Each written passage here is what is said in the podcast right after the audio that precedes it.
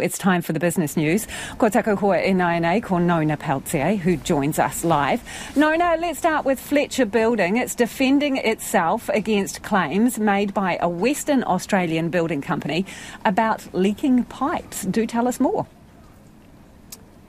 Yeah, so this is a company, it's called uh, BGC. We talked a bit about it the other day.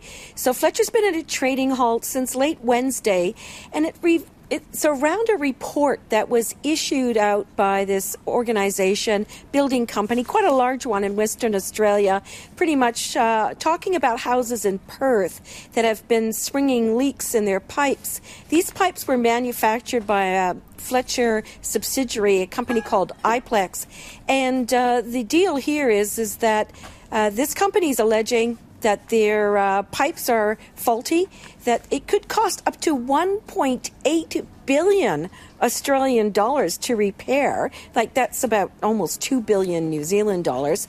And uh, this is a huge uh, deal. Uh, Fletcher Building, of course, put themselves in a trading halt because they're disputing the claims that are made in the report, which was released by this group.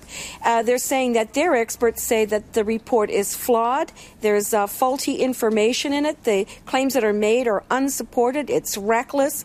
They're saying that it's an installation problem, and it's certainly not a national problem. It's uh, affecting some homes in Perth, not elsewhere. So we haven't heard the end of this. It's going to be uh, an a big issue, I think, for some time. Fletcher's going to, uh, re- like, they're going to come out of the trading halt on Monday morning. I spoke with an analyst. He thought that the share price might uh, come you know, open up maybe 4.3% down.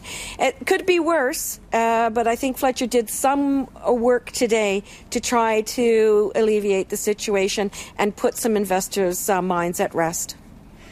Let's talk about Sky Television, Nona. They've received a takeover offer. What is happening there?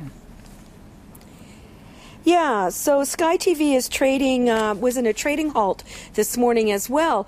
Uh, got a highly conditional takeover offer.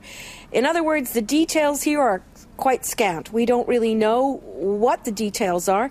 The company was able to take itself out of the trading halt later, uh, just before midday, basically, and their share price closed up 13 percent. We don't know very much about it. Perhaps there'll be more in the future, but whatever it is, it's a highly conditional offer. Not a lot is known at this stage. And Nona, should we take a spin around the markets, please? Yeah, I think we should. Uh, okay, so even with all of that happening, the index uh, fell about a quarter of a percent today. That was down 27 points to 11,266. Now, that follows on from what we were seeing in Asia after some inflation data, which we have been talking about, came out this morning in the United States, and it was much stronger than uh, was expected. And as a result of that, it's got the old story again interest rates staying longer, uh, sorry, staying higher for longer. And of course, that really did also show through into our dollar trading at 59.2 US cents. And you might recall that yesterday we were above 60 US cents. 93.9 Australian, which is where we were yesterday, and again down against the pound at 48.5 British pence. Thank you, Nona. Ka. That's Nona Pelletier with Business News.